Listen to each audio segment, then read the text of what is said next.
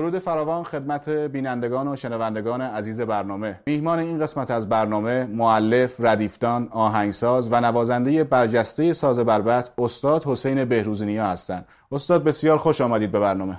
من خوشحالم که مهمان برنامه شما هستم. بسیار خوش آمدید. تشکر می کنم که علا رقم مشغله های روزمره و ترافیک کاری وقت گذاشتید و تشریف آوردید. بسیار ممنونم از شما. آقای بروزنیا اجازه می‌خوام در ابتدای برنامه به رسم معمول یک گذری به گذشته بزنیم. به نه سالگی شما ورود به هنرستان در واقع شروع موسیقی انتخاب سازتار زیر نظر آقای رضا وحدانی. هفت سال بعد انتخاب در واقع باید ساز دومی انتخاب می کردید شما علاقمند به ساز اوت شدید و وارد کلاس های استاد منصور نریمان شدید. بله. خب من تا کلاس سوم ابتدایی رو در یک مدرسه در جنوب شهر تهران در واقع تحصیل می‌کردم. خواهر بزرگتری داشتم که البته الان فوت شدن ایشون روحشون شد ممنون. ایشون در هنرستان موسیقی تحصیل می‌کردن. اون زمان هنرستان موسیقی مختلط بود و دختر و پسر می‌تونستن در اون هنرستان تحصیل بکنن. منم خیلی علاقه من شده بودم که به این هنرستان راه پیدا بکنم. اتفاقا همون سالی که من به کلاس چهارم دبستان می‌رفتم تنها سالی بود که هنرستان از کلاس چهارم دبستان هنرجو می‌گیره و خوشبختانه من راه پیدا کردم به هنرستان. چون خیلی سنم کم بود ساز تار رو برام انتخاب کردن. و اون زمان در هنرستان آقای هوشنگ ظریف مرحوم هوشنگ ظریف و مرحوم رضا وحدانی تدریس می‌کردن به هنرجوها. من هنرجو رضا وحدانی شدم و شروع کردم به یادگیری تار. هفت سال همونطور که گفتید تار رو یاد گرفتم. از اونجا که بچه های هنرستان هر کدوم باید ساز دومی هم یاد می‌گرفتن.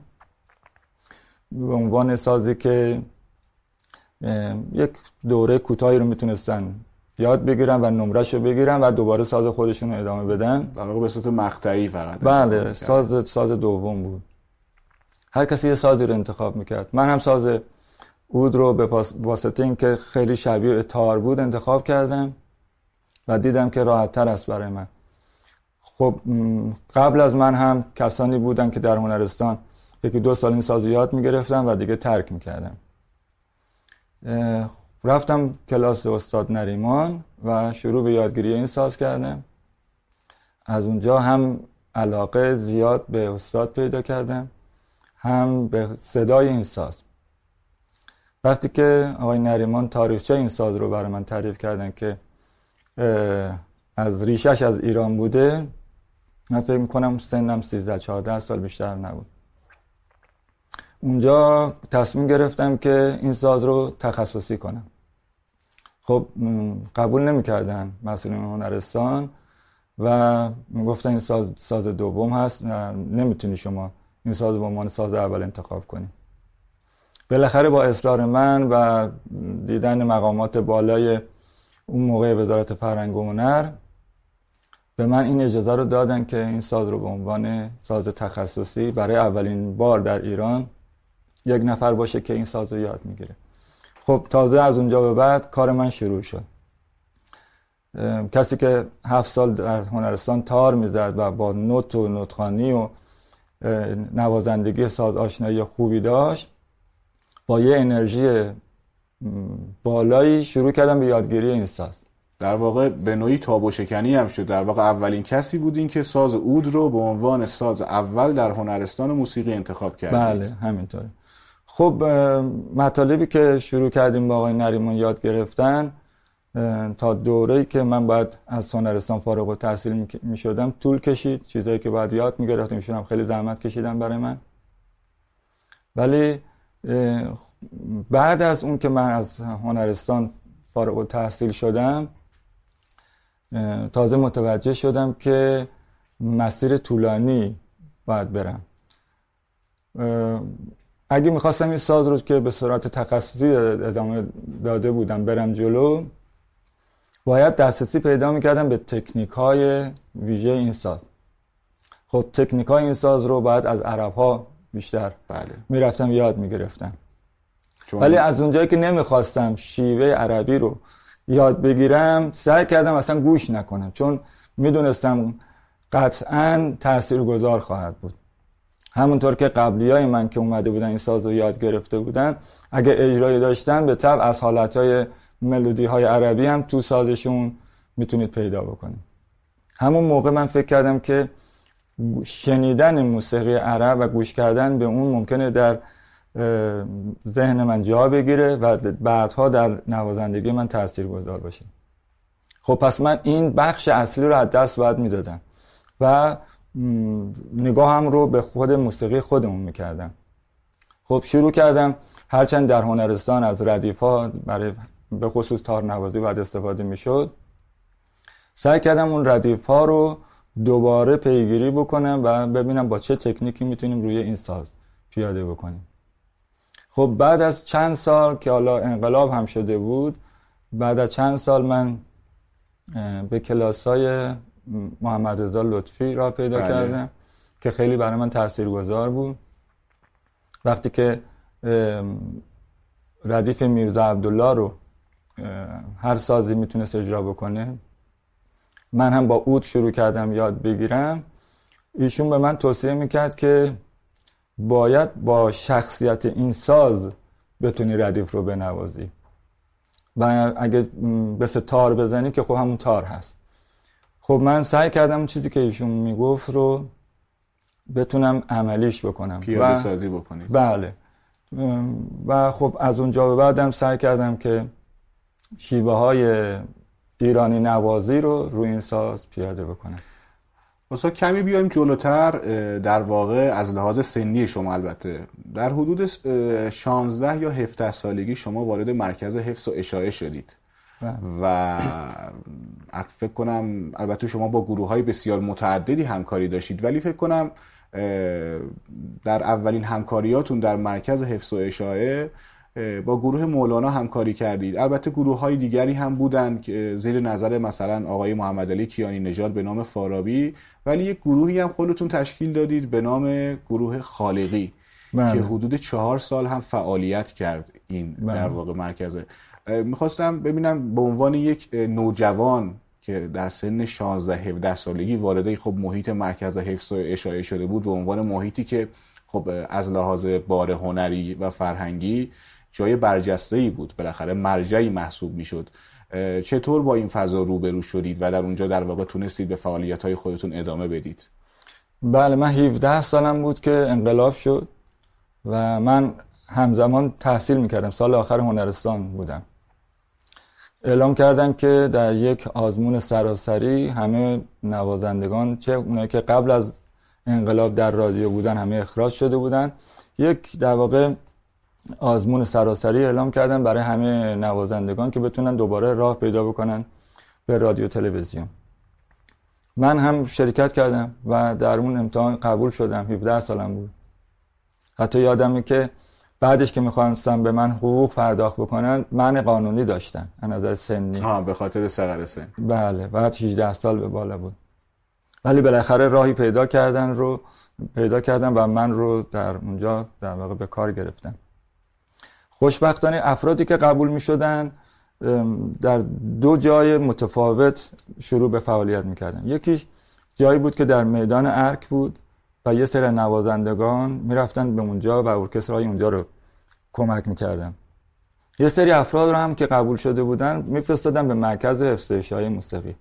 حالا بنا به تشخیص خود اون شورا افرادی رو که تشخیص می‌دادن که باید برن به مرکز حفظ خودشون راهنمایی می‌کردن به اون قسمت. که خوشبختانه من به اون قسمت رفتم. و اونجا با افراد مثل محمد رضا لطفی دکتر صفت پرویز مشکاتیان و افراد دیگه که بودن مرحوم جنگو. با همه اینا من اونجا آشنایی پیدا کردم. بله. و در اونجا خب گروهی که من در واقع اضافه شده بودم بهشون گروه مولانا بود که جلیل اندلیبی سرپرست گروه بود. خب سن منم شاید جوانترین فرد در اون مرکز بودم. حتی یادمه که یک اتاقی داشتیم به نام اتاق هنرمندان بالاش نوشته بود. من اصلا وقتی کارم تموم می‌شد خب هنرمندان جمع می‌شدن در اونجا چایی میخوردن حرف می‌دادن استراحت می‌کردن. من روم نمی‌شد وارد این اتاق بشم. یعنی خودم رو در اون جایگاه نمی‌دونستم که وارد اتاق هنرمندان بشم.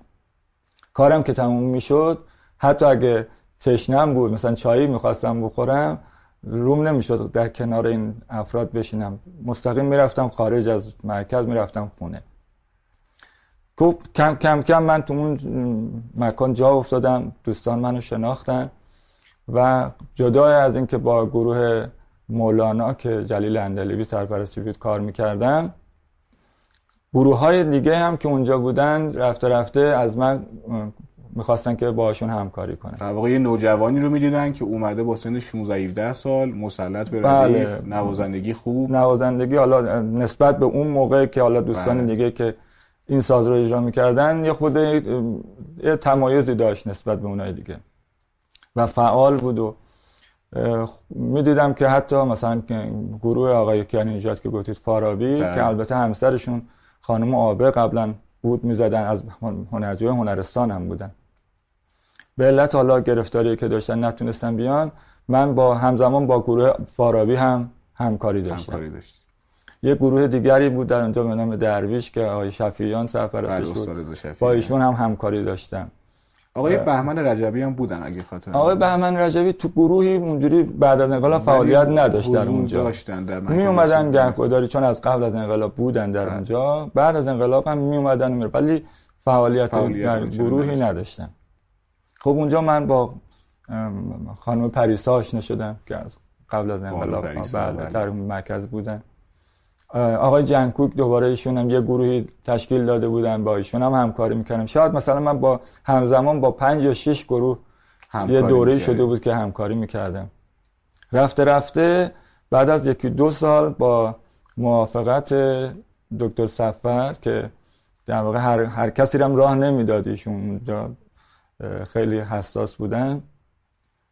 و خب می‌دیدم منم فعال هستم. من باشون صحبتی کردم که من در هنرستان یک گروهی داشتم به نام خالقی که آقای سعید ثابت نوازنده سنتور. بله. از هنرجای هنرستان بودن سنتور می‌زدن. شاگردان آقای پایور. بله. مرداد دلنوازی بود تار می‌زد.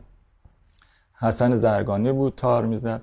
این افرادی که در هنرستان بودن هرچند اینا بزرگتر از من هم بودن ولی من یک گروهی داشتم در هنرستان به نام خالقی.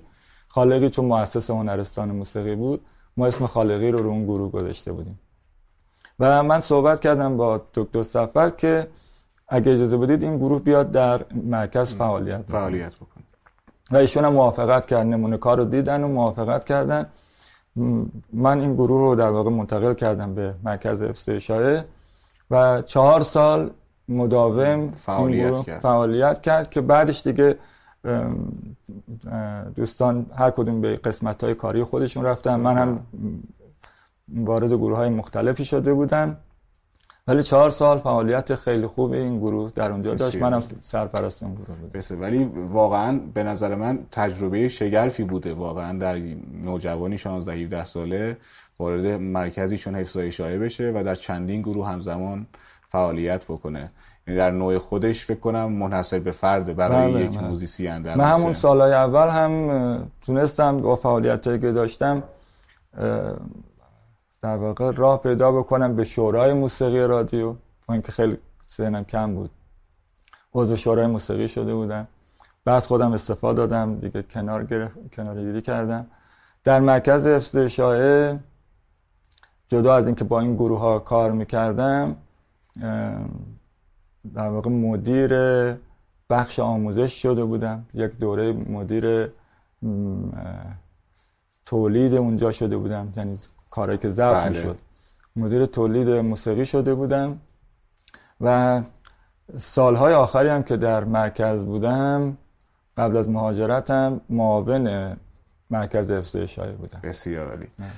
استاد می‌خوایم بپردازیم به دغدغه‌مندی اصلی شما که در واقع ایرانیزه کردن اود یا بربت ایرانی و برگرداندن بربت به ریشه های اصلی ایرانی خودش بود. من یک خواهشی داشتم از شما. قبل از اینکه به این مقوله بپردازیم می‌خواستم اون خاطره بسیار شیرین شما که دیداری داشتید با آقای ابراهیم قنبری مهر و مقدمش هم اینه که شما یک سازی داشتید. اود ساخته آقای نریمان آبنوسی. بله. این ساز یک ایرادی پیدا می‌کنه و شما پس از رجوعهای فراوان به افراد مختلف بالاخره معرفی میشید به آقای ابراهیم قنبری مهر. من خواهش می‌کنم ادامهش خودتون میگید می‌دونم در قبلا فرمودید ولی قطعا مطمئنم برای مخاطبا خاطره شیرین خواهد بود. بله خب من یک ساز خیلی قدیمی از نریمان آبنوسی داشتم. فکر می‌کنم مال 1334 باشه. این ساز همین الان در موزه موسیقی تهران هست نگهداری میشه. خب من خیلی کارارم با اون اجرا کرده بودم. از جمله فکر می‌کنم آلبوم شب سکوت کبیر باشه که با اون ساز زده بودم و خیلی کارهای دیگه. آلبوم کوهستان رو با یکی از سازه که زده بودم ساز اصلی اون ساز بود. و خیلی کارهای متفاوت دیگه.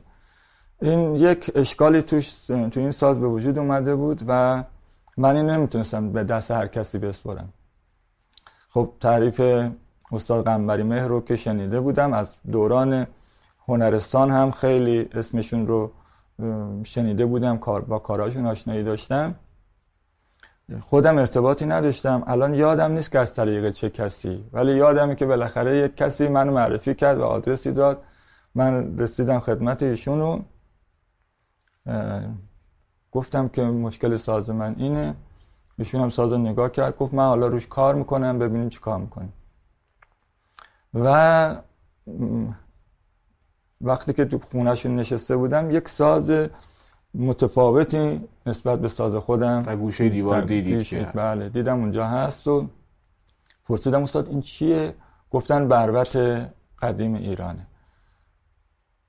بعد من گفتم که پس این سازی که الان من دارم می‌زنم ما ما ما بریم به این میگیم که بربت بگیش بهش نگیم اود بگیم بربت ایشون گفتش که نه پسرم اتفاقا این اوده. و بربت این سازی که اینجاست. این یک نمونه است که من ساختم. گفتم می‌تونم ببینمش؟ گفتم بله. شروع کردم یه خود باعث زدن دیگه شیفته شیفته این صدای ساز شدن و اندازه و اینا. فکر کنم آقای قنبری مهرم توضیح دادن که عرب ها اومدن کاسه رو بزرگ کردن دسته بله. کودا در حالی که بربت ایرانی کاسه کوچک دسته, دسته بلندتری داشته. و چه تمایز این دوتا هم در این بوده ظاهرا. بله. خب من دیدم ساز هم تو دست راحت انجام میشه. اجراش خیلی راحت تره و امکانات بیشتری داره چون دسته بلندتر داره. و صدای متفاوتی هم داشت نسبت به اون هومی که اود داره صدای با نفوذتری هم داشت. من دیگه ساز خودم دیگه فراموش کردم همونجا همون لحظه. همون لحظه. و گفتم استاد می‌تونم من اینو داشته باشم؟ ایشون گفتش خب منم نمیشناخت. گفتش که نه پسرم اینو من یه نمونه ساختم برای موزه و یه نمونه یه مثلا چیزی هم نداره. من گفتم که خیلی دوست داشتم اینو من داشته باشم. ایشون اصخایی کرد و من وقتی که از منزلشون خارج می شدم یه کاستی داشتم. فکر می‌کنم کاست بربتی بود که من اون موقع آلبوم ابتدایی آلبوم اولین آلبوم من بود. گفتم استاد اگه وقت کردید اینم گوش کنید. گفت باشه. اصلا فکر نمی‌کردم واقعا وقت کنه و بشنوه. رفتم و خب اون موقع موبایل نبود. چند وقت بعدش تماس گرفتم باشون گفتن که ساز تازه بیاد من که رفتم سازم رو دیدم درست شده و ایشون گفتش که در زم این سازم مال شماست. من گفتم چی؟ برای چی استاد گفتش که برای اینکه هم شما هم من با هم دیگه توی مسیر بودیم. یعنی شما در راستای احیای, احیای نوازندگی ایرانی, ایرانی و من اجرای ساختمان احیای ساختمان این ساز در یک راستا دیگه من خیلی خوشحال شدم. این سازی که گرفتم باور کنید از همون روز دیگه دست به عود خودم دیگه نزدم. و این سازو گرفتم و ایشون در واقع اهدا کرد به من سازو من با خودم بردم خونه. من قبل از اینکه ترک کنم گفتم اتفاقا من قرار هفته آینده با گروه دستان آقای ناظری بریم اروپا کنسرت داریم. من این ساز رو اگه بشه با خودم می‌برم. گفت باشه و اینا. مال شماست دیگه هر کاری می‌کنیم. رسیدم خونه دیدم تلفن خونه زنگ زدن و به من گفتن که آی بروزینی ولی من فکر می‌کنم شما دارید میرید اروپا. کنسرت دارید با این ساز نرید. یا اگرم می‌برید این ساز ساز خودتونم ببرید. برای اینکه اونجا ممکنه که با این ساز عادت ندارید مشکل پیش بیاد کارتون رو نتونید خوب انجام بدید. من توصیه می‌کنم حتما ساز خودتون رو داشته باشید. من اول گفتم چشم ولی بعد دوباره بهش زنگ زدم گفتم استاد نه من اتفاقا ساز خودم نمی‌برم. برای اینکه مجبور بشم هر جوری که شده با این ساز بزنم. گفت دیگه هر جور خودتون می‌دونید. من با اون ساز رفتم اولین بار در شهر مالمو سوئد. این صدای بربت ایرانی در واقع رو صحنه رفت. و دوستانی هم که اونجا بودن آقای کلهور و آقای متبسم و دوستان دیگه آقای ناظری. بله آقای عیان اینا خیلی هم از صدای این ساز رو صحنه با همراهی سازهای دیگه خوششون اومده شو و از اونجا دیگه این تثبیت شد که ما باید با این ساز بتونیم کنسرت بدیم و حرکت بکنیم. و در انتها هم که اهدا شد به موزه لندن. این ساز بعدها که من خیلی باش کنسرت دادم و آلبوم های رو ضبط کردم و خیلی هم من دیگه وابسته شده بودم بهش. آقای قنبری مهر می‌دونستم که دوست داره که این ساز معرفی بشه به خارج از ایران. به عنوان یک سازی که حالا اود بهش میگن به عنوان اود ایرانی یا بربت ایرانی معرفی بشه به جای دیگه. خب من با چند جایی که در خارج از ایران بود صحبت کردم از اونجایی که این ساز ساز نوعی بود و موزه هم چیزهایی که خیلی نو باشه که اصلا مناسبتی بله. نداره در اونجا نگهداری بکنه حتی اگه ساز قدیمی هم باشه اونجوری نیستش که هر موزه شما مثلا یه ساز قدیمی داری برید بهشون بگید این ساز من شما من اهدا می‌کنم نگهداری کنید اینجا. اصلا این کارو نمی‌کنن چون فضاش هم باید داشته باشن که این کارو انجام بدن. و یه چیز قابل توجهی باید براشون باشه. من با از طریق دوستانی که داشتیم با موزه ساز در لندن تماس گرفته شد. اونها هم با شور و مشورتی که خیلی هم طول کشید داشتن بالاخره ما یه پرونده درست کردیم برای این ساز که سازندش استاد قنبری مهره و اینم سابقه شونه کسی که این ساز رو داره می‌زنه من هستم با این سابقه و اینم تاریخچه ساز بربت قدیم ایران, هم. بالاخره اونها در یک ایمیلی خیلی سال پیش به من اطلاع دادن که در شورای ما پذیرفته شد که این ساز در این موزه نگهداری بشه. خب بعدها برای من یک کنسرت رو تهیه دیدن و قرار شد که من برم اونجا. یک کنسرت رو اجرا بکنم و فردای اون روز این ساز رو تحویل موزه بدم که همین هم انجام شد. من به لندن رفتم. آخرین ضربه ها رو در واقع با این ساز نواختم و روز بعد این ساز رو تحویل خداحافظی کردیم بله با این ساز خداحافظی کردم. ولی اینجوری نبود که من اصلا با بربت خداحافظی کنم. سازهای دیگه داشتم. به اضافه این که آقای قنبری مر دو یا سه ساز دیگه به من نمونه های مشابه دیگری ساختن. بله به من دادن به جای اون ساز. که خود آقای قنبری هم از این حرکت خیلی خوشحال شد. آقای بروزینیا در سیر تکامل مودیا بربت اگه بخوایم بررسی کنیم آقای منصور نریمان در ساحت خودش کسی رو پیش از خودش نداشت که به عنوان منبع و مرجع رجوع کنه. به ناچار خب از قسمت هایی از موسیقی اعراب استفاده کرده بود. و اگه بخوایم یک نگاهی در واقع بیاندازیم میشه گفت که در واقع سبک آقای نریمان صد درصد ایرانی نبود و ملهم از در واقع ملودی های یا و یا نقمات عرب بود. خب شما یک دغدغه ای داشتید که این ساز رو به صورت ایرانی بزنید و میشه شاید به زرس قاطع گفت شما اولین نفری بودین که این ساز رو به شیوه ایرانی به عنوان بربت ایرانی معرفی کردید. خب اینجا یک چالشی پیش میاد.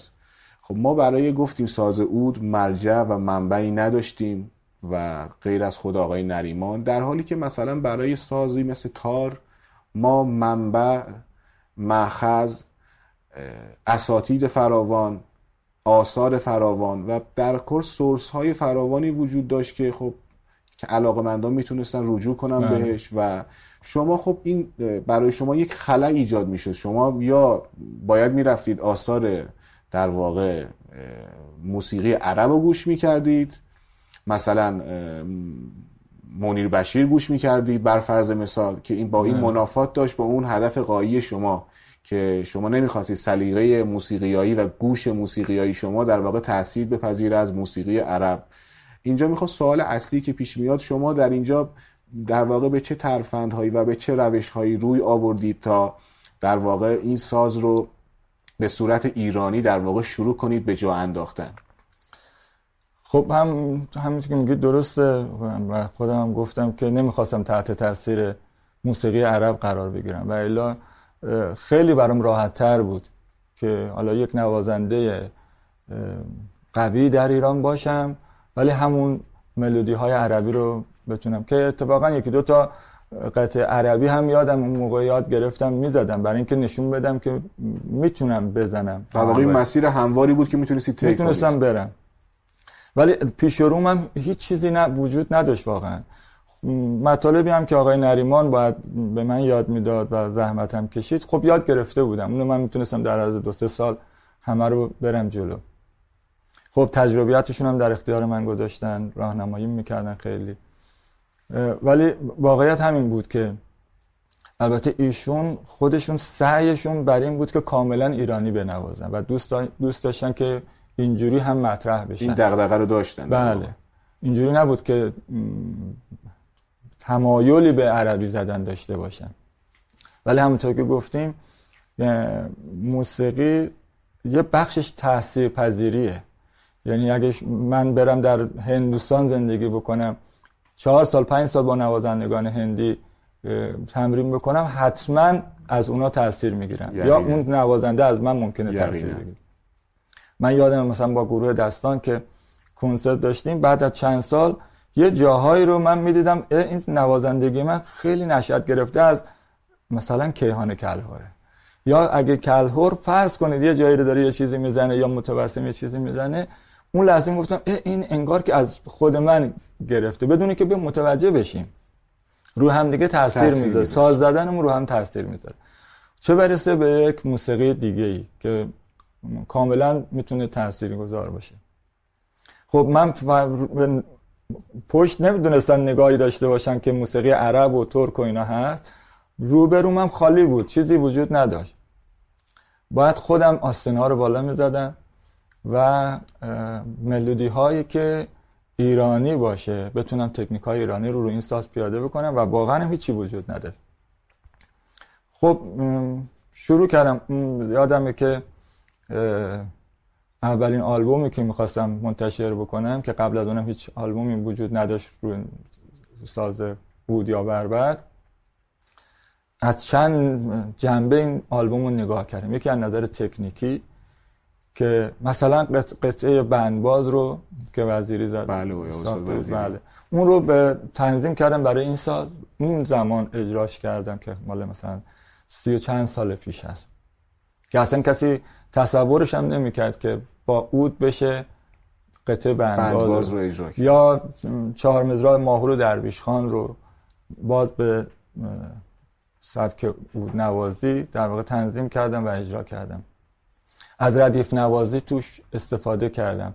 خب می‌دونید من فکر می‌کنم که خود موسیقی ایرانی اینقدر وسیع و پربار هست که اگه ما بهش بپردازیم اصلا دیگه جایی برای موسیقی عرب نمیمونه که یکی نفر بخواد اضافه تر از اون هم بره مثلا موسیقی عرب هم پیدا بکنه. وقتی که وارد موسیقی ایرانی شدم بیشتر چشمم باز شد به این دنیای وسیع موسیقی ایرانی. دیدم حالا حالا ها اصلا مطلب هست که من بتونم جای کار وجود داره. بله. شروع کردم کار کردن روش. حالا با توانایی که خودم داشتم و البته مشغله کار گروهی هم داشتم تدریس هم داشتم همه اینا. ولی باید در این حال یک مسیر رو هم باز می‌کردم که نه عود عرب ها باشه نه تار ایرانی باشه. و این وسط اون راه رو پیدا کردن کار ساده ای نبود. که من فکر می‌کنم که حالا تا اونجایی که خودم نگاه می‌کنم تو این راه تونستم موفق و به نظر می‌رسه که شما از چند جنبه و ظرفیت های موسیقی ایرانی استفاده کردید. بر فرض مثال از نه تنها از ردیف موسیقی ایرانی شما از موسیقی نواحی هم استفاده کردید. برای مثال در آلبوم کوهستان که اگر اشتباه نکنم با آقای بیژن کامکار و آقای کامبیز گنجه‌ای اجرا شد. بله. و در واقع نسل های بعدی وقتی این آلبوم رو شنیدن دیگه به یاد در واقع ملودی و, و عود عربی نمی افتادن اودی رو بله. میشنیدن که با اون ملودی های در واقع ایرانی اجرا میشه و بله. یا در آلبومی دیگر به نام یادستان شما سراغ موسیقی کلاسیک ایرانی مثلا قطعات استاد بنان رفتین قطعاتی که خاطر انگیز و نوستالژیک بود و اونها رو به صورت بله. بی کلام و سازیک اجرا کردید بله خب همین مشکل وجود داشت که هر وقت من این صدای ساز رو در می آوردم هر جایی که بود همین الانش هم شاید هنوز هست. خب مردم این ساز رو با ملودی های عربی شناسایی می‌کردن. علتش هم این بود که بیشتر این ساز در روزهایی که عزاداری بود در تل رادیو تلویزیون ایران پخش می‌شد و بیشتر هم از نوازندگان عرب پخش می‌شد این ساز. خب به طب صدا این ساز رو با ملودی عرب شناسایی می‌کردن ایرانی هم. من فکر کردم که خب بعد از اولین آلبومم که بربت بود سعی می‌کردم اونجا البته من اونجا در آلبوم بربت با اود می‌زدم و بهش می‌گفتیم بربت این هنوز اونجایی نبود که من آقای قنبری مهر رو هنوز دیدار انجام نشده باشم. بله قبل از اون بود. حتی بله بعدش که اومدم کوهستان زدم کوهستان رو با دوباره با اود اجرا کردم با همون اودی که الان در موزه هست. اونجا در واقع من فکر کردم که یه کاری انجام بدم که برای نسل های بعد ده سال بعد 20 سال بعد صدای این ساز وقتی شنیده میشه به یاد ملودی های ایرانی بیفتن که اتفاقا اون آلبوم کوهستان رو اومدم از مناطق مختلف ایران از موسیقی کردی خراسان مازندران فارس استفاده کردم. یک مجموعه رو تنظیم کردم و با دو یک و سه ساز تنظیم کردم که همرم خودم اجرا کردم. این آلبوم که منتشر شد خیلی استقبال باستاب خوبی بله استقبال شد ازش. و الان هم خیلی از هایی که به سراغ این ساز اومدن و یاد گرفتن و هنوزم دارن میان دنبال این ساز خودشون اظهار می‌کنن که با شنیدن آلبوم کوهستان علاقه من شدیم به این ساز. خیلی جالب. و آلبومی بود که شما هم در مثلا در یک مینیبوسی میشستید می‌دونید می‌دیدی که گذاشتن دارن میشنون در یک رستورانی میشنیدن در یک گالری نقاشی اگه وجود داشت میشنیدن. مردم خاص هم دوست داشتن گوش می‌کردن با این وجود که موسیقی کاملا سازی بود یعنی خواننده ای نداشتی. خب خوشبختانه اون کار اثر خودشو گذاشت و بعد از اون هم, هم که گفتید آلبوم یادستان رو دوباره با همکاری هم دوستان های کامکار و کامبیز گنجه‌ای بیژن کامکار و کامبیز گنجه‌ای دوباره همین سه نفر آلبوم یادستان رو ضبط کردیم. یادستان هم کلمی بود که خود من در واقع به ذهنم رسید چون همچین کلمی وجود نداشت. آلبوم بود که در واقع مردم وقتی میشنیدن خاطره ای داشتن یک یادآوری بود از یک چیزی بله. محل خاطرات بود. برای همین اسم گفتیم یادستان. خب اون آلبوم هم منتشر شد ولی آلبوم یادستان رو دیگه من با بربت اجرا کردم. دیگه با, بربت, با بربت, با بربت اجرا شد بله. و آلبوم های دیگه که بعد از اون به صورت دو نوازی اومد بیرون به نام در ایران به نام وجد اومد بیرون که دیگه من مهاجرت کرده بودم به کانادا آره. و آلبوم های دیگه از سنگ تا الماس در بله. سرای تنهایی و آلبوم های دیگه استاد می‌خوام کمی جسارت کنم و وارد یک مناقشه ای بشم که البته این طرف مناقشه من نیستم. سخنا نیست که خب آدم در جامعه موسیقی جسته گریخته میشنوه. مثلا صحبتی میشه که در نحوه مزراب زدن و یا استفاده از ریز در عود ایرانی تفکر تار ستار وارد شده و یا در نحوه استفاده از دست راست الهام گرفته شده از سازهای دیگر. خب این یک بحث می‌دونم بسیار گسترده است و در قالب چند دقیقه حسین بهروزی نیایی که در ساحت نوازنده و آهنگساز نشسته خب طبیعتا نمی‌تونه اینو توضیح بده. فقط می‌خوام یک توضیح مختصری در این مورد در واقع من فقط اینو دغدغه رو مطرح کردم تا به یک سوال اساسی تر برسم. خب ما اود از لحاظ ساختار آکوستیکی خب بسیار متفاوته از تار و ستار.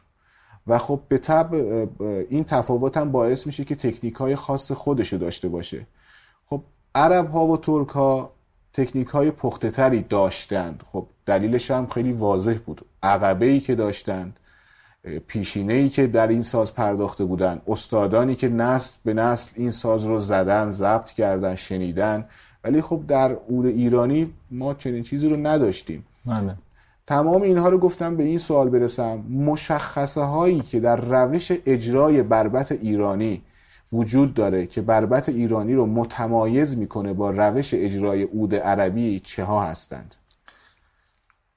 ببینید همونطور که گفتم من همون دوره که اود هم می‌زدم که حالا می‌گفتیم بهش بربت حتی اگه من الان اود رو دستم بگیرم و اجرا بکنم اینجوری نیست که چون الان اود دستمه بخوام شیوه عربی اجرا بکنم. با اود هم من ایرانی, ایرانی می نواختم پس خود ساز که حالا یا عود یا بربت اون خیلی مهم نیست.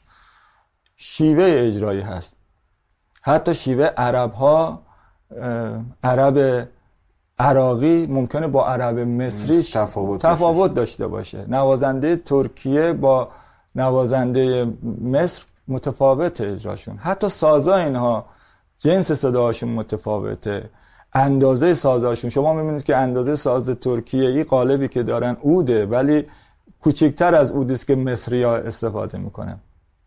خب پس می‌بینیم که حتی در کشورهای عربی ترکیه و کشورهای آفریقایی که از اود استفاده می‌کنن هم به لحاظ ساختمان ساز هم رنگ صدای ساز اینا با هم متفاوتن. از طرف دیگه حتی نوازندگان با تکنیک های مختلف و شیوه های مختلف این ساز رو اجرا می‌کنن. حتی در نوع روش گرفتن ساز. بعضی نوازنده ها از بالا مزراب می‌گیرن می‌زنن و خیلی نوازنده های قوی هم هستن. بعضی نوازنده ها از پایین مزراب می‌زنن که اونم یه شیوه دیگه است. بعد نحوه نوع مزراب زدن یعنی منظورم که چه طریقی مزراب بعد زد برای آهنگایی که می‌سازن؟ یا نوع مزراب گذاری های چپ و راست. همون راست و چپ رو منظورم بیشتر هست. و طریقی که اجرای ملودی دارن. اینا با هم متفاوته. خب ما در ایران که همونطور که گفتیم یک راه تازه جوانی شروع شده. اول راه می‌خواد به مسیر ادامه بده. من باید یک راهی رو پیدا می‌کردم که هم راه درست ایرانی باشه هم خیلی هم عقب نباشه, از تکنیک عرب ها کار سختی بود کار ساده نیست. اینکه ریز در بود استفاده میشه خب مگر ما در سازهای دیگهمون مثلا فرض کنید که تار داره ریز می‌زنه مگه سنتور ریز, ریز نمی‌زنه؟ دقیقا. یا مثلا سه‌تار اون مگه ریز نمی‌زنه؟ مگه عرب ها خودشون ریز نمی‌زنن؟ خب ریز چیزیست که همیشه استفاده میشه. بعضی ها میگن عرب ها به ریز میگن ترموله ولی خب در واقع در اجرا همون ریزه در واقع. تروم... تروموله همه دنیا بهش میگن. بله نه میگم مثلا این توجیه میارم ولی خب بله. در عمل آن چیزی که ما میشنویم همان ریزه. بله ریز. ما بهش میگیم ریز ولی همه جای دنیا بهش میگن تروموله بله. و یک ساز کششی مثل ویالون اون نت رو باید بکشه تا یک نت کشیده رو نشون بده. کمانچمون همینطور ساز بادی باید فوت کنه تا اون طول اون نت رو نشون بده. سازهای مضرابی باید با ریز دادن اون طول رو کشش رو نشون بدن. بله. که حالا ترومولو بهش میگن. ترومولو بهش میگن. خب این که اصلا چیز خاصی نیست که کسی بخواد استفاده بکنه یا نکنه. در این حال دو تا روش انگوش گذاری داریم در یعنی مورد اختلاف. اینجاست که یک سری نوازنده که حالا ببخشید پرانتز باز کنم. اینها ونی وچه تمایز بین عود ایرانی و عربیه. این چیزی که می‌خوایم انگوش گذاری ها. انگوش, انگوش گذاری دست چپ. چون این دست که می‌تونه هر فرمی داشته باشم تو گفتم بالا یا پایین حالا شیوه خود منم مثل خیلی از نوازنده ها حتی در دنیای عرب از پایین مزراب می‌زنم ولی دست چپ بعضی ها هستن که حالت گیتاری می‌گیرن یعنی باز هست این اگه دست ساز هست به این صورت گیتاری انگوش گذاری می‌کنه بعضی ها اینجوری انگوش گذاری می‌کنن که شیوه من هم همینطوره یعنی اگه دست هست اینجوری می‌خواد مثل تار و ستار. با زاویه 45 درجه بله اینجوری خوابیده.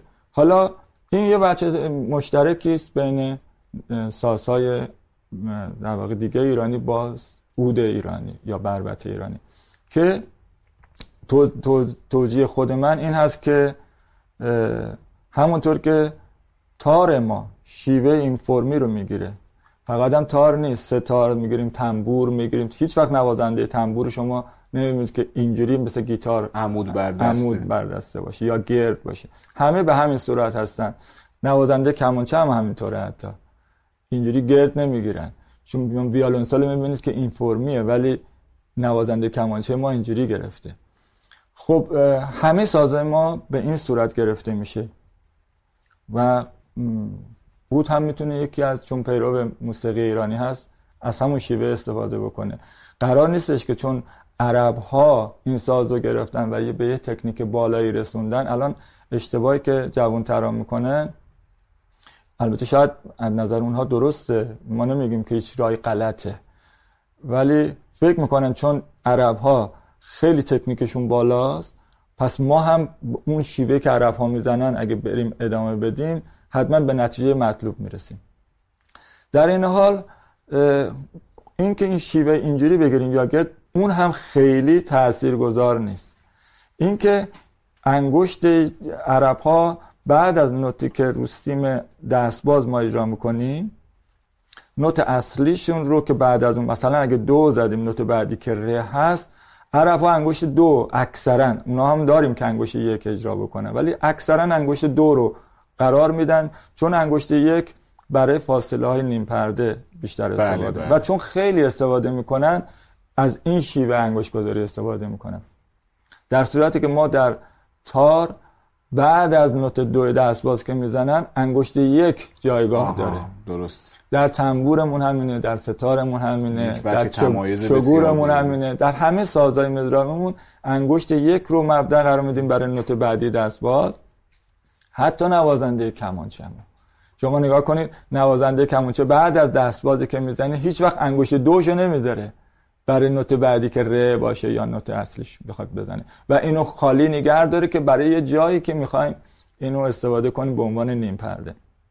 معمولا انگشت یک رو استفاده می‌کنیم به خاطر اینکه ملودی هایی که در موسیقی ایرانی وجود داره این رو طلب می‌کنه که بعدش که می‌رسی به یک گوشه های دیگه ای انگشت یک دو سه چهار رو نیاز داریم. در صورتی که اگه این به جای یک دو رو قرار داده باشیم یه انگشت اونجا کم میاد کم میاد. کاملا درست. کم میاریم. ولی اونها برای ملودی های خودشون عرب ها کاملا هم درسته. از این شیبه باید استفاده کنن. شاید مثلا یک نوازنده عرب الان ببینه من اونو برای یک استفاده می‌کنم اون به من بگه غلطه.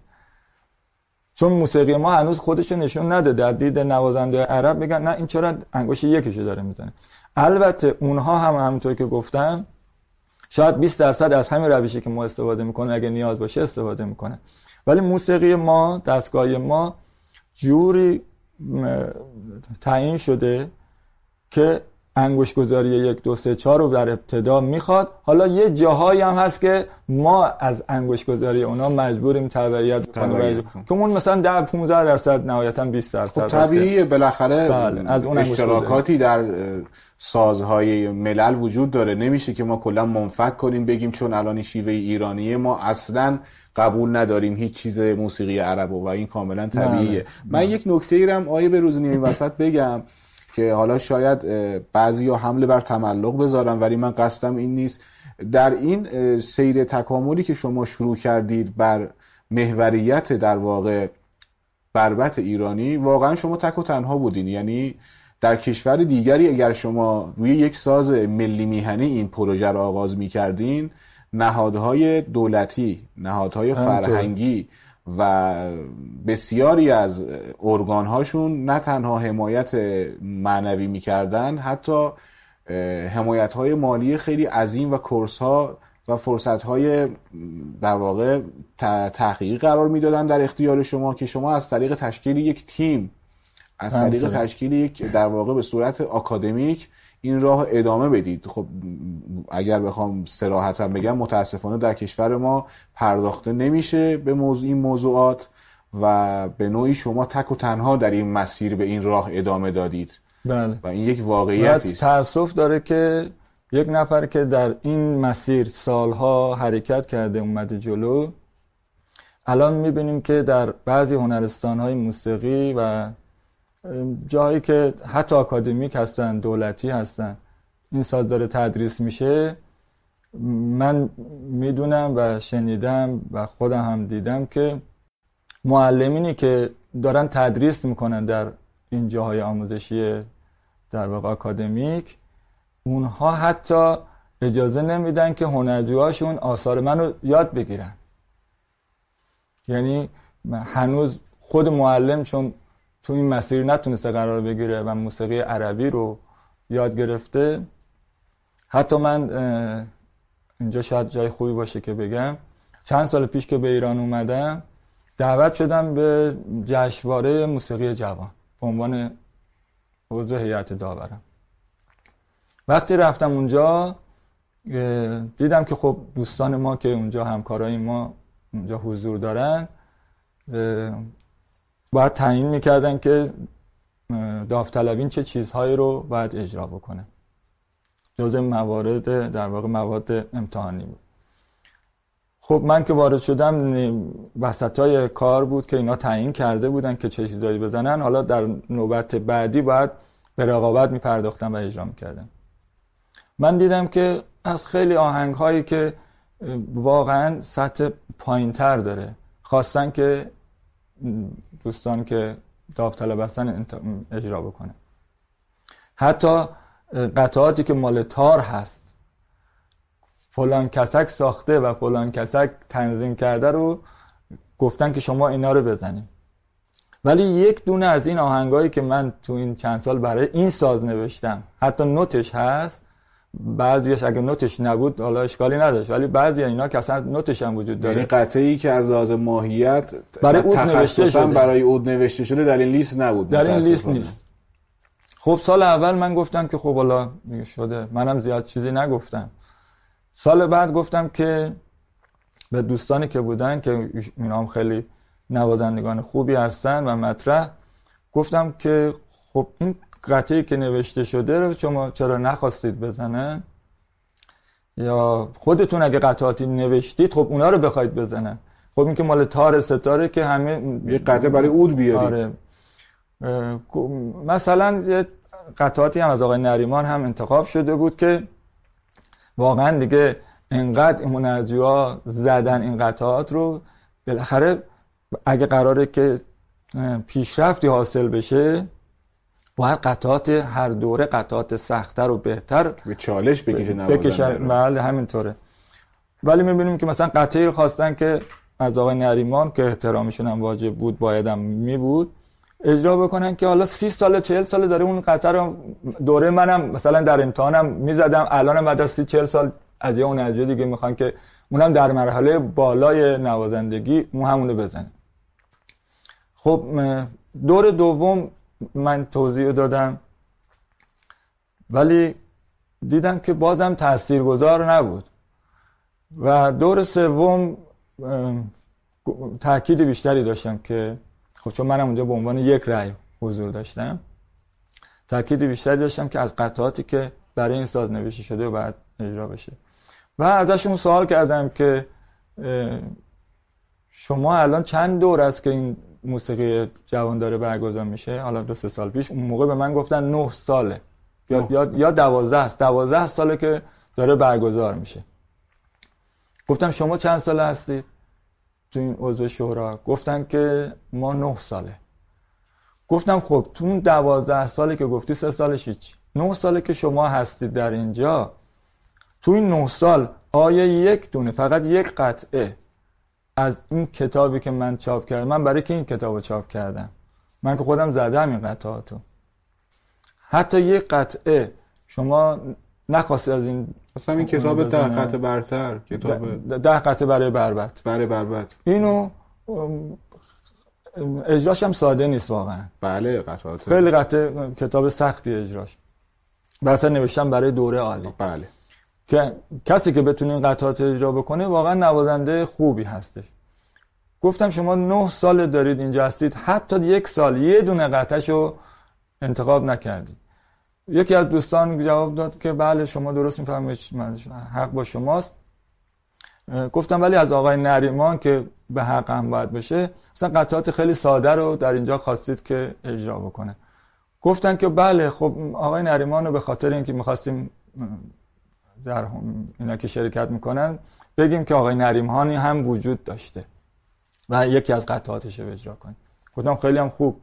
ولی حتما به روز نیا باید نباشه که از هنرجوها بخواید که حالا یه قطعه از بهروزنیا بزنید. چرا؟ تو وقتی هستین این کتابم نوشته شده دو تا زحمت کشیده شده زحمت کشیده شده برای این موسیقی این کشور بوده. نه تنها در اونجا نخواستن یعنی راه بدن که هنرجوها بخوان بیان اینا رو یاد بگیرن.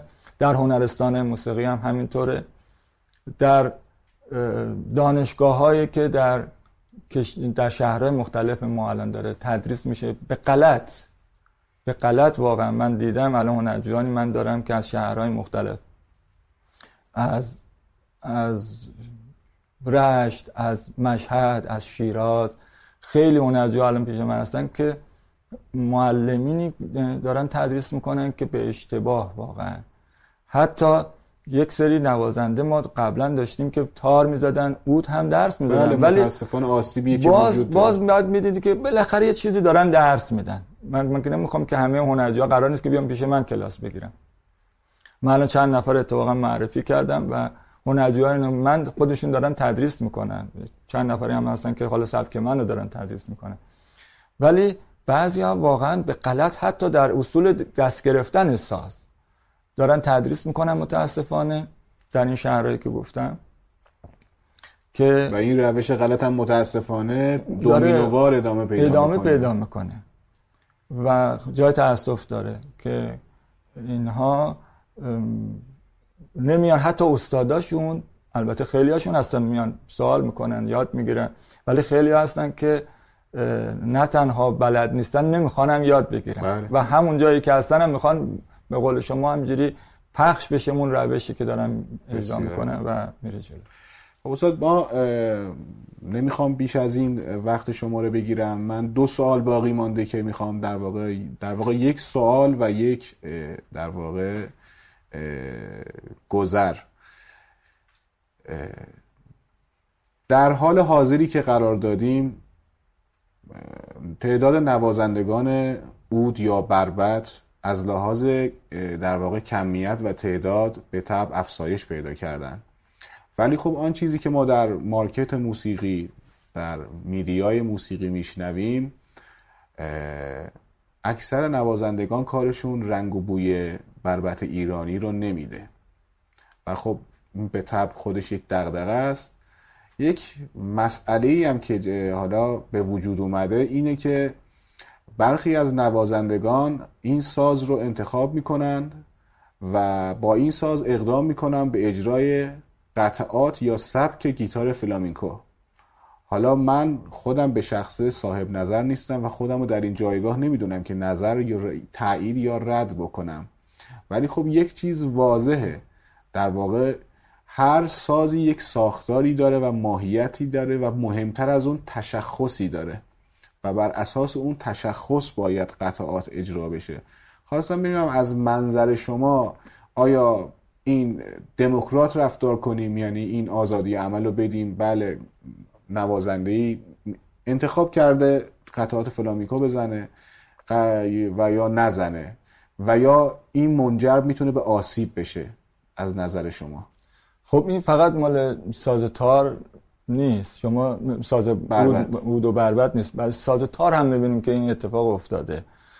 همونطور که میگید که دموکرات برخورد کنیم رو ساز سنتور تار و شاید رو کمانچه و یک طریقی به ما ربط داشته باشه به ساز اود و بربت هم این سرایت کرده. جوان ها متاسفانه دنبال یک راه جدیدی هستن. یک بازار جدیدی رو پیدا بکنن. اینها میان راههایی که یه خود دورتر از موسیقی ما هست رو می‌خوان بهش دسترسی پیدا بکنن. خب من این صحبت شما رو که دوستانی اومدن می‌خوان ببینن که با این ساز چیکار می‌خوان بکنن فکر می‌کنن که باید باش موسیقی فلامنکو اجرا بکنن. اتفاقا یه جایی یه مصاحبه من گفتم. یک دوستی جوانی دیدم که مطلبی رو گفته که اولا که یک موردی که تو موسیقی ما وجود داره احترام و ادب به پیشینیان. و پیشینیان. بله. هر تو هر زمینه کسی که خوشنویسی می‌کنه حتی اگه بهتر از استاد بنویسه همیشه احترام استادو داره. ولی یه چیزی که الان صدمی بیشتری داره می‌زنه اتفاقا همین مورده. یعنی کسی که جوون هست درسته ما میگیم جوانه و حالا جویان نامه و حرکت بهتری داری انجام میده. من خودم یه زمانی همونطور که گفتم جوانی بودم که اومدم تو راه داشتم خیلی خوب حرکت می‌کردم ولی احترامم رو به گذشتگانم داشتم. تا همین الان هم دارم. دیدم این جوان صحبتی کرده بود که کسانی که استاد هستن ایراد می‌گیرن کسانی که دارن موسیقی فلان میکن می‌زنن. اتفاقا ببینید اینا اشتباه می‌کنن. من یه جایی مثلا فلان دستگاه رو زدم و در این بخشش این گوشه رو زدم در اون بخشش این گوشه رو زدم که نمونم گذاشته بود که من نگاه کردم میدم مثلا هیچ ربطی به اون دستگاه نداره. اون چیزایی که در واقع ایشون مد نظرش بود. و اعلام کرده بود که قدیمی ها حالا منظورش به من اینها از پوزیسیون یک بیشتر بلد نیستن برن. یعنی از ریگسترهای میانی و بالایی استفاده نمی‌کنن. آره یعنی از این جایی که اولین بله. انگوش گذاری هست دیگه حرکت ندارن. همونجا در واقع الان بعد بهشون گفت که اولا ادب و کسب تجربه از بزرگترها یک راهی است که ما به هنرجوامون یاد میدیم. حالا ایشون شاید خیلی کلاس نرفتن که تو همین کلاس ها در واقع اینا باید آموزش داده بشه. که از تجربیات دیگران و حرفاشون باید استفاده کرد. اگه استفاده نکنی بعدا خودت صدمش می‌خوری. که این متاسفانه خیلی الان مد شده. نه در ساز ما متاسفانه. آره در بله. همه سازها. دوم اینکه شما یا پوزیسیون نمی‌دونه چیه یا کارهای منو ندیده که حتی رو بربت که دسته بلندتری نسبت به اود داره من تا جایگاهی که اون شبکه وجود داره نموناش زیاده. که کارهایی که من انجام دادم. این که من امیدوار بودم که یه همچین افرادی که اتفاقا خیلی هم قوی هستن اتفاقا با تکنیک بالا دارن این کار رو انجام میدن ای کاش این تکنیک رو در راه موسیقی ایرانی به کار می‌گرفتن و می‌تونستن این پرچم رو این راه رو مثل دوی امدادی که به نفر بعدی مثل دو امدادی از دست دیگری بگیرن و ببرن جلو. البته ناگفته نمونن. افرادی هستن که خیلی خوب تو این زمینه کار کردن. مثل اگه بخوام اسم ببرم آقای حمید خانساری بله. که ایشون هم نوازنده خیلی قویه. حالا به شیوه خودش انگوش گذاری می‌کنه و اجرا می‌کنه. هم موسیقی ایرانی رو خیلی خوب داره اجرا می‌کنه. یعنی من وقتی ایشون وقتی ساز می‌زنه خیلی لذت می‌برم که از مسیری که حالا من یه زمانی شروع کردم به یه جایی رسیده که الان به حمید خانساری رسیده. و ایشون خیلی هم داره هم نظر واقعا این سیر تکامل قطع نشده. قطع نشده و پیشرفت کرده. چیزایی رو می‌زنه ایشون که هم حالت ایرانی داره. البته توهرش ایشون اینه که هم می‌تونه موسیقی عربی رو خوب اجرا بکنه هم موسیقی ایرانی رو. و موسیقی ایرانی اجراش رو روی این ساز به درستی و خوبی داره پیاده می‌کنه. و این باعث خوشحالیه. من اتفاقا اگر کسی رو ببینم که بالاتر قرار گرفته و داره پیشرفت می‌کنه اتفاقا باعث خوشحالیم هست. ولی کسی که در مسیر نادرست میرم تذکر میدم میشه استاد بخش پایانی من به عنوان یک رسانه بسیار بسیار کوچک وظیفه خودم می‌دونم. رخدادی رو که در سال 97 رخ داده رو اینجا باستاب بدم هرچند با تاخیر ولی وظیفه خودم می‌دونم. در سال در 24 آذر سال 97 یک جشنواره و یا یک اجرایی تحت عنوان بربتیان توسط شما و دوستان از جمله آقای خانساری به روی صحنه رفت. و یک اتفاقات نادر و خوبی در این اجراها رخ داد که یکیشو میشه دعوت از کودکان کار نام برد که شما دغدغه اجتماعی خودتون را آوردید در ساحت موسیقی مطرح کنید و نشان بدید که موسیقی فقط برای یک قشر خاص و یا بهتر بگم قشر مرفه نیست. موسیقی اگر موسیقی متعلق به همه اخشاره به همه در واقع طبقات جامعه است و اینو من وظیفم بود که باستاب بدم چون متاسفانه متاسفانه به دلیل نداشتن مرجع و رسانه خوب موسیقیایی در کشور اتفاقات این چنینی در کشور ما خوب باستاب پیدا نمی‌کنه. من حداقل به زعم خودم وظیفه خودم می‌دونم حتی یک نفر اگر این برنامه رو نگاه می‌کنن به صورت کوتاه از زبان شما این رخداد نادر و زیبایی رو که رخداد رو از زبان خودتون بشنون بله همونطور گفتی سال 97 24 آذر 1397 بله. خب من زمانی که از کانادا اومدم به ایران هم سالها بود که یک گروهی رو تشکیل دادم به نام بربتیان که تشکیل شده بود از نوازندگان اود و بربت که همه رو به عنوان خانواده بربت در واقع معرفی کردیم به نام بربتیان که از افرادی که واقعا خوب بودن در این مسیر نوازندگان خوبی بودن استفاده کردیم دعوت کردیم که حضور داشته باشن. برنامه رو در تالار وحدت رو صحنه بردیم. برای اولین بار نه ساز بود و بربت و چهار ساز کوبه ای اجرام به صورت بی کلام و سازی. بی کلام و خب متاسفانه از اونجا که ما خواننده نداشتیم شاید در اون برنامه اگه خواننده معروفی بود خیلی خیلی بیشتر از اینها این برنامه مطرح می‌شد و راجبش صحبت می‌شد. ولی نه تنها صحبتی نشد اسپانسری هم نداشتیم. با بودجه شخصی. با بودجه شخصی من باید سالن رو اجاره می‌کردم. حالا دوستانی که حضور داشتن واقعا خیلی زحمت کشیدن. تمرینات متعددی داشتیم. یک برنامه رو که متفاوت بود با برنامه های دیگه رو صحنه بردیم برای اولین بار. این ترکیب با این تعداد ساز اود رو صحنه رفت در ایران و دو قسمت کامل تقریبا دو ساعت برنامه رو بدون کلام ما تونستیم ارائه بکنیم و خیلی هم مورد استقبال قرار گرفت. در اون برنامه خب هم نه اسپانسری وجود داشت همش با هزینه شخصی بود. من اتفاقا دوست داشتم که کسانی بتونن به تالار وحدت را پیدا بکنن که به این راحتی شاید براشون میسر نبود. تماس گرفتم با دوستانی که بودن ارتباطی داشتن از کودکان کار و افرادی که کارتون خواب بودن به قول معروف. اینها رو براشون بلیت گذاشتیم. فکر می‌کنم 150 تا بلیت به اونا اختصاص داده شد. و اینها با اتوبوس هایی که تعیین کرده بودن خودشون اووردن به سالن و حضور داشتن. و من لذت می بردم که از اینکه حالا کودکانی اومدن تو این سالن یا افراد کارتون خوابی بودن که شاید اصلا هیچ وقت تالار وحدت رو ندیدن. به سالن های کنسرت موسیقی پدیده اینقدر عجیبیه.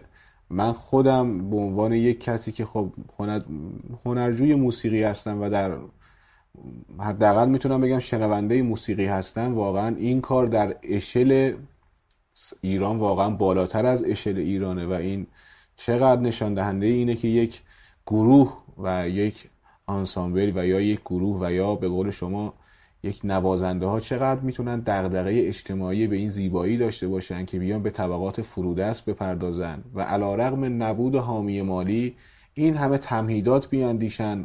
به قول شما تدارکات اتوبوس که فقط به اون هدف اصلی که به قول شما کودکان کار و کارتون خواب ها رو بیارن به فضایی که شاید هیچ وقت نتونن ببینن در عمرشون.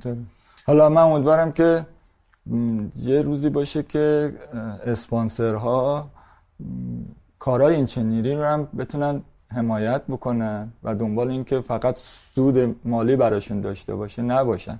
بعضی برنامه ها هست که سود زیادی داره. شما می‌بینید یه کنسرت های الان اجرا میشه که اونا هم خیلی عالیه. نه اینکه اونا بد باشه نه خیلی عالیه. من یکی دو تاشو همین اخیرا رفتم تو شبهای گذشته. خودم به شخص خیلی لذت بردم از اجرای برنامه که خواننده هم داشته. خب می‌بینید که استقبال 3000 نفره 4000 نفره هر شب داره از این برنامه میشه. خب مردم عام با موسیقی بدون کلام موسیقی سازی آشنایی زیادی ندارن. بله. این وظیفه یا دولت یا یقینا. حمایت های مالی که اسپانسرها می‌تونن داشته باشن برای معرفی این نوع موسیقی و این نوع هنرهایی که در واقع یه جورایی نیاز به حمایت بیشتری داره سوالی اجرای بربتیان ضبط نشد در, در چرا اجرای بربتیان ضبط شد و فیلم برداری هم شد به هزینه شخصی؟ و بر آینده یعنی میشه با فرزن یک تمهیداتی متاسفانه متاسفانه شرکت سروش این در واقع اومد فیلم برداری کرد به نیت این که ما بتونیم بعدا اینو منتشر بکنیم به صورت دیویدی بیرون بیاد ولی انقدر این کار رو نگر داشتن تا من اینو گرفتم و حالا در در واقع رسانه های دیگه من به مرور بتونم امیدوارم که منتشر بشه چون یک بله. کار واقعا بله. نادر و در اون رو هم در واقع هزینه که شرکت سروش اومده بود برای فیلم برداری که قرار بود که در واقع اونا اسپانسر بشن و این فیلم برداری رو انجام بدن در نهایت من فیلم ازشون گرفتم و هزینه در واقع فیلم برداری و تدوین اینا رو هم بهشون پرداخت کردیم. استاد بسیار ممنونم. گفتگوی من با شما به پایان رسید ولی در آخر وظیفه خودم می‌دونم اگر حرفی و یا نکته اگر با من چه با مخاطبان دارید در میان بگذارید. من در همینقدر که الان می‌بینیم که مردم دارن خود مردم دارن از موسیقی حمایت می‌کنن از کنسرت ها حمایت می‌کنن. این واقعا جای امیدواری داره. تو این روزهایی که از نظر اقتصادی هم خیلی فشار هست رو مردم و وقتی می‌بینم که تا هر کنسرتی هر شب سه چهار هزار نفر جمعیت میره احساس می‌کنم چقدر مردم واقعا با فرهنگ خوبی داریم. در خارج از ایران شاید انقدر علاقه من به موسیقیشون وجود نداشته باشه به کنسرت ها برن و استقبال بکنن. اینقدر این تماشاچی رو باید دونست و از یه طرفی هم دولت و کسایی که حمایت می‌کنن باید هنرمندان رو بیشتر حمایت بکنن که بتونن در واقع اون فراهم چیز فراهم بشه که از نظر فرهنگی هم ارتقا پیدا بکنه. این چیزی که مردم می‌بینن اون چیزی که خوراکی که بهشون می‌دید نباید در یک حد بمونه. روز بعد روز بعد بر نظر فرهنگی این ارتقا پیدا بکنه که هم هم وظیفه هنرمنداست هم کسایی که حمایت می‌کنن از کار فرهنگی. استاد بسیار ممنونم از حضورتون. باز هم تشکر می‌کنم. علا رقم مشغله های روزانه برنامه های فشرده. لطف کردین تشریف آوردین به این برنامه و صمیمانه تشکر می‌کنم ازتون. بسیار ممنونم. خیلی لطف کردید.